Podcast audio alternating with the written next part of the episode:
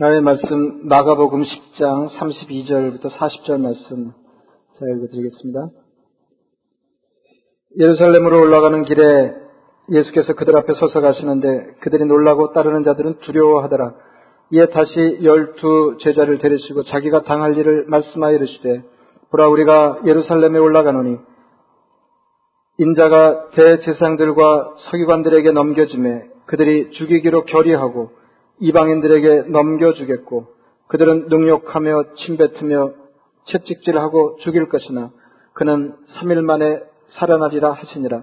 세베대 아들 야고보와 요한이 죽게 나와 여짜오되 선생님이여 무엇이든지 우리가 구하는 바를 우리에게 하여 주시기를 원하옵나이다. 이르시되 너에게 무엇을 하여 주기를 원하느냐 여짜오되 주의 영광 중에서 우리를 하나는 주의 우편에 하나는 좌편에 앉게 하여 주옵소서. 예수께서 이르시되 너희는 너희가 구하는 것을 알지 못하는도다. 내가 마시는 잔을 너희가 마실 수 있으며 내가 받는 세례를 너희가 받을 수 있느냐? 그들이 말하되 할 수 있나이다. 예수께서 이르시되 너희는 내가 마시는 잔을 마시며 내가 받는 세례를 받으려니와 내 좌우편에 앉는 것은 내가 줄 것이 아니라 누구를 위하여 준비되었든지 그들이 얻을 것이니라. 아멘. 그 얼마 전에 철학자 락강 어, 얘기를 한 적이 있는데 뭐 철학자에 대해서 많이 알아서가 아니라 아는 게 그거밖에 없습니다. 어, 그러니까 이제 사람은 누구나 다 욕망하면서 무엇인가를 욕망하면서 하는데 그 욕망의 정체가 욕망의 정체가 아 이게 이제 수상하다는 겁니다. 그러니까 이게 우리는 자기가 원하는 것을 욕망하는 것처럼 그렇게 어, 짐짓 생각하지만 사실인즉슨 사실인즉슨 우리들의 욕망은 우리 자신에서 나온 게 아니라 다시 말하면 내가 원하는 것을 욕망하는 게 아니라 네, 다른 사람의 욕망을 어, 모방하는 것이다 하는 것입니다. 그러니까 욕망이 카피됐다는 거예요. 어, 예를 들면 뭐 좋은 예는 아니지만 다른 사람들이 의사를 부러워하기 때문에 의사가 되는 것입니다. 최근에 어떤 사람은 자기 책에 이렇게 썼습니다. 내가 뭘 좋아하는지 모르면 뜻밖의 이런 사람 많은 거 아시죠? 내가 뭘 좋아하는지를 잘 모르는 거. 내가 뭘 좋아하는지 모르면 남들의 욕망을 욕망하게 된다. 그랬습니다. 락항의 통찰에 대한 처방이라고 할 수 있겠습니다. 어, 이 신앙생활도 마찬가지인데 신앙생활도 어, 제일 어려운 게 뭐냐면 그 욕망을 점검하는 게 어렵습니다. 욕망을 점검하는 게 어렵습니다. 그래서 마침내 세상이 부러워하는 것을 욕망하지 않고 성경이 가르치는 바를 욕망하는 것입니다. 오늘 본문 얘기를 좀 하자 그러면 이렇게 장면에 예수님이 어, 십자가를 지시기 위해서 예루살렘에서 마지막 한 주간을 보내기 위해서 예루살렘의 제자들과 함께 올라가시는 길이었습니다. 주님께서 예루살렘에서 당할 일에 대해서 이렇게 말씀하셨습니다. 그들이 나를 능욕하며 침뱉으며 채찍질하고 죽일 것이다. 그러나 3일 만에 살아날 것이다. 그러니까 십자가와 부활 예고인데 이것으로 봐서 세 번째 주님은 제자들에게 십자가 순환과 부활을 말씀하셨습니다. 주님으로서는 엄숙한 예고였고 제자들에게는 침통한 소식이었습니다. 그러나 어, 이 말씀에 대해서 이어지는 장면이 예, 믿어지질 않습니다. 예수님의 제자 중에 야고보와 요한 형제가 주님께 이렇게 말했습니다. 선생님이여 무엇이든지 우리가 구하는 바를 우리에게 하여 주시기를 원하옵나이다. 어, 우리하고 일단 수준이 비슷하죠. 예, 우리가 신앙생활하면서 겨냥하는 바가 뭐예요? 우리가 원하는 걸 다 해주시면 좋겠습니다. 예, 근데 이게 사실은 뭐 제가 늘 강조해 말씀드리지만 이게 신앙생활의 한 부분이거든요. 예, 우리가 원하는 것을 신앙하면서 주님께로부터 얻는 건 너무 당연한 그리고 그걸 바라는 것도 욕망하는 것도 너무 당연한 일입니다. 그러나 그것 만일 때 문제가 된다는 거죠. 그것 만일 때 문제가 된다. 예, 그러니까 신앙이 성장하면 다음 단계로 진입하면서 어, 또 다른 것을 소망하고 다른 것을 욕망해야 되는데 우리가 신앙의 초입에 가지고 있던 생각을 그대로 가지고 어, 그것을 끝끝내 주님께 기대할 때 우리 신앙생활에 문제가 생길 수 있다. 이제 그런 말씀입니다. 무엇이든지 우리가 구하는 바를 우리에게 하여 주시기를 원하옵나이다. 어, 근데 그, 우리는 뭐 이, 그, 이 이야기의 그 시종을 다 알고 있지만은, 어, 이 이야기를 우리가 처음 접한다 그러면 사실인 즉슨 여기까지는 문제가 없다고 할 수 있습니다. 주님이 물으셨습니다. 너에게 무엇을 하여 주기를 원하느냐? 그러니까 우리가 원하는 것을 다 해주시면 좋겠습니다. 이렇게 청원할 때 주님께서 다시 물으셨다는 거죠. 뭐 해주면 좋겠냐 이렇게 물으셨습니다. 그 형제들이 이렇게 대답하는 것을 상상해 볼 수 있겠습니다. 그러니까 이런 상상은 왜 가능하냐면 지금 어, 이게 두 개를 여러분 생각하셔야 되는데 하나는 이렇게 질문한 이 야고보 요한 형제가 주님의 열두 제자 중에서도 베드로와 함께 총회를 받는 장래가 기대되는 제자였다 이제 그런 말입니다. 그래서 이제 성경 우리 복음서 읽어보면은 베드로, 야고보, 요한을 데리시고 어디 가, 이게 아주 흔히 나오거든요. 그러니까 열두 제자 중에서도 주님이 주목하면서 기대했던 제자입니다. 그리고 상황은 상황은 주님이 지금 십자가 죽음을 위해서 예루살렘으로 올라가시는 길입니다. 그리고 그것을 예고하셨습니다. 세 차례, 세 번째 예고하셨어요. 내가 올라가면 죽는다. 이렇게 말씀하셨습니다. 그때 이 제자들이, 제, 자 둘이 주님께 물은 겁니다. 예, 요청을 한 겁니다. 우리가 원하는 것을 다 해주시면 좋겠습니다. 이게 내가 원하는 게 뭐냐? 그러면 대답이 어떻게 돼야 될까요? 예, 상황을 감안할 때 주님과 함께 죽겠습니다. 이렇게 되는 거죠. 그런데 그들은 이렇게 말했습니다. 주의 영광 중에서 우리를 하나는 주의 우편에 하나는 좌편에 앉게 하여 주옵소서. 그러니까 이 사람들이 하나 착각하고 있는데 지금 주님은 예루살렘의 십자가 지시기 위해서 하나님의 뜻을 받들고 어, 예루살렘으로 올라가고 계시는데 이 사람들은 주님이 올라갔으면 틀림없이 왕이 되실 것이고 그럼 주님이 왕권을 행사하실 때 우리는 지금 거리에서 주님을 보좌하면 좋겠다 이런 생각을 한 겁니다. 여러분 그 이 사람들이 기대했던 것처럼 예루살렘에 올라가서 정말 어, 이스라엘을 접수하고 어, 주님께서 이, 예, 그 예루살렘의 왕이 되실 때 왕이 되실 때 어떤 사람들 제자 중에 어떤 사람들이 어, 예수님 가장 가까운 거리에서 높, 높이 앉아서 주님과 함께 세상을 다스리게 될까요? 베드로 야고보 요한이죠. 베드로 야고보. 근데 이제 그 중에 두 사람 야고보와 요한이 주님의 좌우편에 앉게 하여 주옵소서 이렇게 청을 했다고 하는 건 뭐, 뭡니까? 1차적으로 베드로를 밀어내는 일로 베드로에게 받아들여졌을 겁니다. 그렇죠? 그러면 보통 그간의 베드로의 성격을 보면 이 대목에 베드로가 튀어나와야 됩니다. 그리고 열을 내야 맞거든요. 그런데 놀랍게 예, 놀랍게 나머지 열 제자가 이 말을 듣고 화를 냈습니다. 수준이 비슷한 거예요. 이게 수준이 비슷한 거 어떻게 알 수 있냐면 왜 화를 냈을까요? 왜 화를 냈을까요? 아니 지금 예수님이 죽으러 올라가신다고 그러는데 무슨 자다가 봉창 두드리는 소리냐 이렇게 맞는 거죠. 근데 주님이 그들을 꾸짖으시면서 이어서 들려주신 메시지를 보면 세상의 집권자들은 다스리는 일에 골몰하지만 너희는 아무쪼록 섬기는 자가 되어야 된다. 그렇게 말씀하신 거거든요. 그러니까 이 열자자의 분노는 지금 상황에 맞지 않게 주님의 최측근에 있는 제자들이 어떻게 그 모양이냐? 이게 아니고, 이게 아니고, 왜 너희 두 사람이냐? 이렇게 된 겁니다. 신앙생활이 단계를 밟아서 더 높은 데로 나아가려고 할 때 가장 큰 장애물은 우리 소원이 세상의 소원이 닮아 있다고 하는 것입니다. 주님이 무슨 말씀을 하셔도 제자들은 주님을 통해서 세상이 원하는 것을 주님으로부터 얻어내려고 했습니다. 주님의 제자들도 대단한 사람들이라고 하는 말씀을 드렸어요. 우리하고 비슷한 면모가 많지만 그럼에도 불구하고 우리하고 구별되는 거였는데 이 사람들은 주님의 부름을 받고 제자가 되어서 주님을 따를 때 모든 것을 버리고 주님을 쫓았습니다. 그래서 베드로는 제자들을 대표해서 이렇게 말한 일이 있습니다. 보소서 우리가 모든 것을 버리고 주를 따라 싸운데 그런즉 우리가 무엇을 얻으리까? 제자들이 모든 것을 버리고 주님을 따른 것은 그 결과로 더 많은 것을 얻기 위함이었습니다. 문제는 그들이 바라는 더 많은 것들이 다분히 세상 사람들이 공히 원하는 것들이었다는 것입니다. 신앙생활의 가장 큰 난제는 우리 소원이 너무 세속적이라는 데 있습니다. 조금 길게 말하자면 주님을 따르면서도 주님이 우리 삶에 기대하시는 바를 소원하지 않고 세상 욕망을 따라가고 있다고 하는 것이 문제라 그 말씀입니다. 우리는 한결같이 높은 자리를 원하고 이 다툼이 교회 안에서도 세상과 동일하게 일어나고 있다면 이것은 보통 문제가 아닙니다. 그런데 신앙적인 가르침에 따라서 욕망과 소원을 조정하는 일이 얼마나 어려우냐 하면 오늘 본문에 나타난 것처럼 예수님의 제자 가운데 핵심 제자라고 할 수 있는 야고보와 요한이 주님 앞에 내어놓은 소원을 보면 알 수 있다는 거죠. 제가 기회 있을 때 말씀드리잖아요. 그렇게 대단한 주님의 말씀을 육성으로 듣고 그렇게 주님께서 능력으로 기적을 행하시는 것을 육안으로 목격했음에도 불구하고 이들의 생각과 소원이 조금도 달라지지 않았다고 하는 것입니다.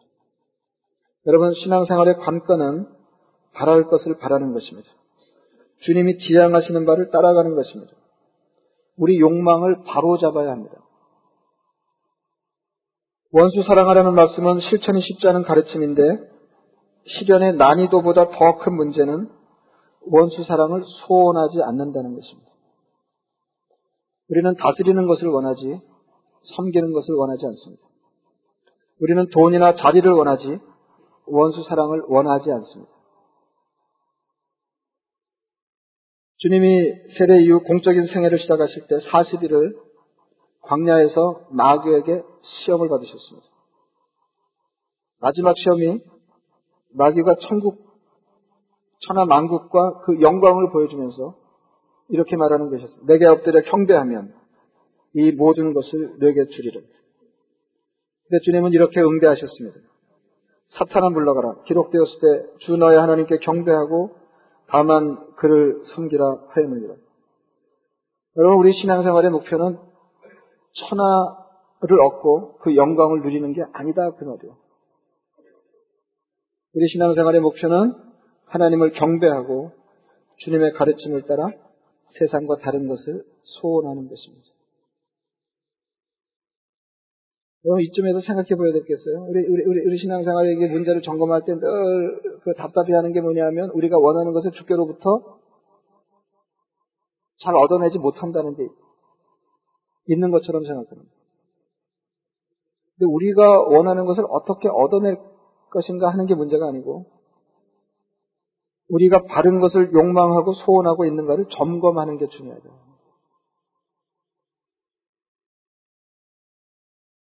우리가 원하는 바를 주님께 얻는 것만을 신앙생활이라고 생각하면 신앙생활이 잘못되기가 십상입니다.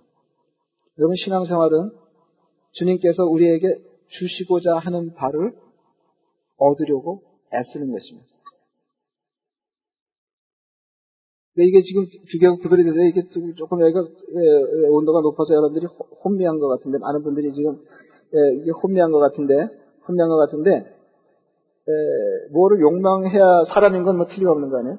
사람인 건 틀림없는데 틀림없는데 뭐를 욕망해야 되냐면 세상이 바라는 것을 욕망하는 게 아니고 그러니까 우리 신앙생활이 세상이 바라는 것을 주님께 얻으려고 애쓰는 게 아니고 주님께서 어떻게든지 우리에게 주시려고 하는 것을 목표로 삼아서 소원하는 것이라 그 말이에요. 그것을 얻는 게 신앙생활이라 그 말이에요. 여러분 신앙생활을 오래 하고 교회 출입을 오래 해도 어, 신앙생활이 지지부진한 것은 우리가 얻으려고 하는 것을 얻지 못했기 때문이 아니고 주님이 우리에게 주시려는 것을 소원 삼고 얻어내지 못했기 때문입니다. 쇼펜하우어 이렇게 얘기했습니다. 우리는 자신을 다른 사람들과 같게 하려고 자신의 4분의 3을 포기한다. 락강의 말하고 비슷합니다. 그러니까 이게, 이게, 철학자들이, 철학자들이 이게 그냥 철학자가 아니더라고요. 이게 눈이 매섭잖아요. 한국 사람에게 더 많이 적용되는 말씀인 것 같아요. 우리들에게, 우리들에게. 우리는 자신을 다른 사람들과 같게 하려고 자신의 4분의 3을 포기한다. 다른 나라 사람들도 우리가 클까 싶을 정도로 한국 사람들이 휩쓸리는데 대가들 아니에요? 그래서 이 외국 사람들이 한국을 방문해서 보면 그렇지 않아도 밋밋해가지고 구별이 안 되는데 네, 밋밋하게 생겨가지고 이게 구별하기 다그 사람이 그 사람 같은 거 아니에요? 예? 그런데다가 아, 전 국민이 같은 헤어스타일을 하고 같은 방식의 옷을 입고 같은 또 립스틱도 똑같은 거 발라요 또. 그리고 그것도 모자라 가지고 성형 수술을 하니까 아 이게 그놈이 그놈인 거예요. 무슨 생각이 드냐면 다른 사람과 같아지려고 자신을 포기하는 것입니다. 뼈 아프잖아요. 우리는 자신을 다른 사람들과 같게 하려고 자신의 4분의 3을 포기한다. 이것을 신앙 진단에 옮겨놓으면 이렇게 될 겁니다. 우리는 세상 사람들을 닮으려고 신앙의 4분의 3을 포기한다.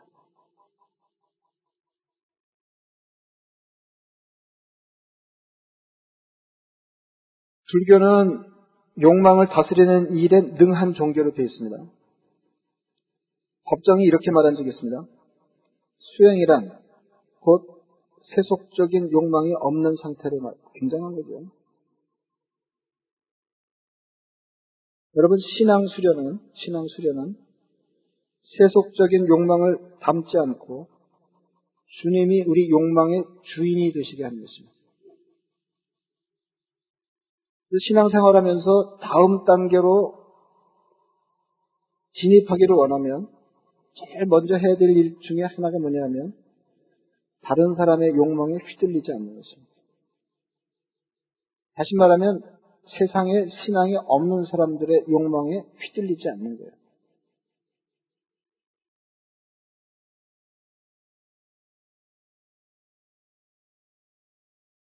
내가 이게 신앙의 이수 중에 정말 가장 중요한 거다.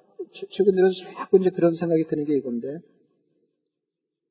그러니까 우리가 주님이 기대하시는 신앙의 수준에 진입하지 못하고, 주님이 기대하시는 사고방식으로, 주님이 기대하시는 삶을 세상과 구별되게 살지 못하는 것도 문제지만, 그것보다 더 중요한 것은, 주님이 기대하시는 삶에 대한 욕망이 없다는 것입니다. 제가 조금 전에 말씀드렸잖아요. 원수를 사랑해라고 그러면, 아, 이게 기가 차잖아요. 기가 차잖아요. 어떻게 원수를 사랑할 것인가? 이 실현 가능성. 그거보다 더 문제가 되는 게 뭐냐면, 원수를 사랑할 생각이 없다는 것입니다. 욕망이 없는 거예요. 우리는 신앙생활 하면서 신앙생활이 뭐냐? 그러면, 안타깝게도 너나 할 것 없이 세상이 원하는 것을 주님을 통해서 얻어내는 데 있다고 생각, 그게 아니다 하는 거죠. 주님이 우리에게 어떻게든지 주시려고 하시는 것을 소원을 두고 마침내 얻어내서 세상과 다른 생각을 하고 세상과 다른 삶을 살면서 다른 경지를 욕심내는 것. 이게 신앙생활이다. 그래서 여러분 아무쪼록 여러분의 소원을 정비하시기를 바랍니다. 내가 욕망하는 바가 무엇인지 그리고 그것이 주님이 기대하시는 것과 맞아 떨어지는지 이것을 점검하는 것. 그렇지 않으면 그렇지 않으면 이 제자들처럼 주님 옆에서 굉장한 얘기를 예, 예, 오랫동안 들어도 주님은 주님대로 말씀하시고 우리는 우리대로 소원하고 그래서 주님의 기대와 우리 소원이 절대로 만나지 못하는 그런 불행한 사태가 우리 현실이 될 거다. 그런 말씀입니다. 아무쪼록 여러분들의 소원과 여러분의 욕망을 점검하시기를 바랍니다. 말씀을 생각하시면서 기도하겠습니다.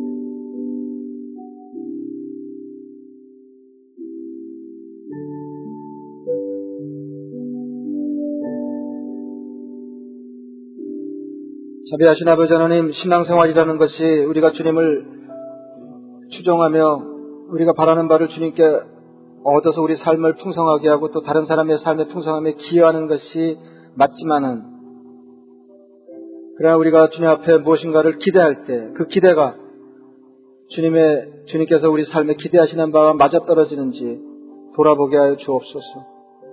아버지 하나님, 우리가 주님을 추종하며 욕망하는 바가 세상 사람들이 바라는 바와 너무 호겨지지 않는지 우리 자신을 돌아보게 하옵소서. 세상에 휘둘리지 않게, 세상 욕심에 휘둘리지 않게 하시고 주님께서 우리 삶에 주시고자 하시는 바가 무엇인지를 다시 생각하게 하시고 그래서 우리 삶의 나머지 삶의 소원으로 챙기게 하여 주옵소서. 예수님 이름으로 기도드리옵나이다. 아멘.